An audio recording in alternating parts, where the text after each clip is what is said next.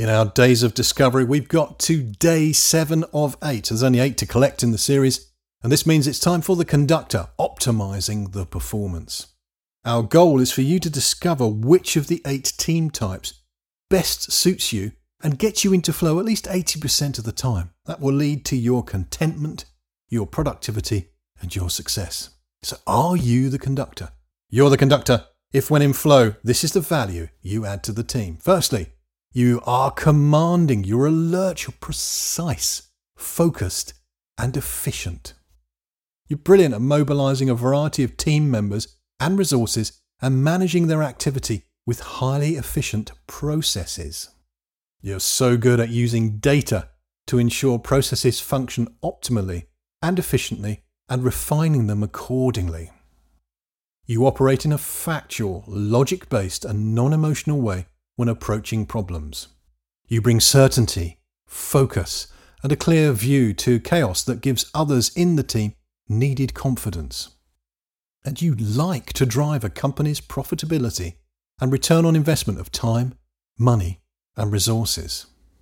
You are a refiner. You take the first draft of product ideas or marketing copy and you refine it so that the promise and product match. So, what are the dangers when you get out of flow? Well, you can get overly attached to the data and following set processes, and have the problem that we know as analysis paralysis. And speed is not necessarily your friend. You can become disengaged from the team if they are in a quick changing and uncertain environment. You like certainty. And because you're enchanted with the task, you can fail to appreciate the potential negative impact of ignoring human emotions in the quest for optimal performance and profitability. Your love of certainty can lead to prioritizing the known over the unknown and seeking data even if there are no guarantees.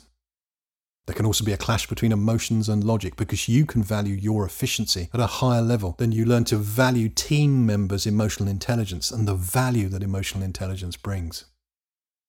You can be risk adverse and unable to seize good opportunities out of fear, especially when there's not enough data. And you can see human emotion as a sign of weakness to be avoided when dealing with team members. So, are you the conductor?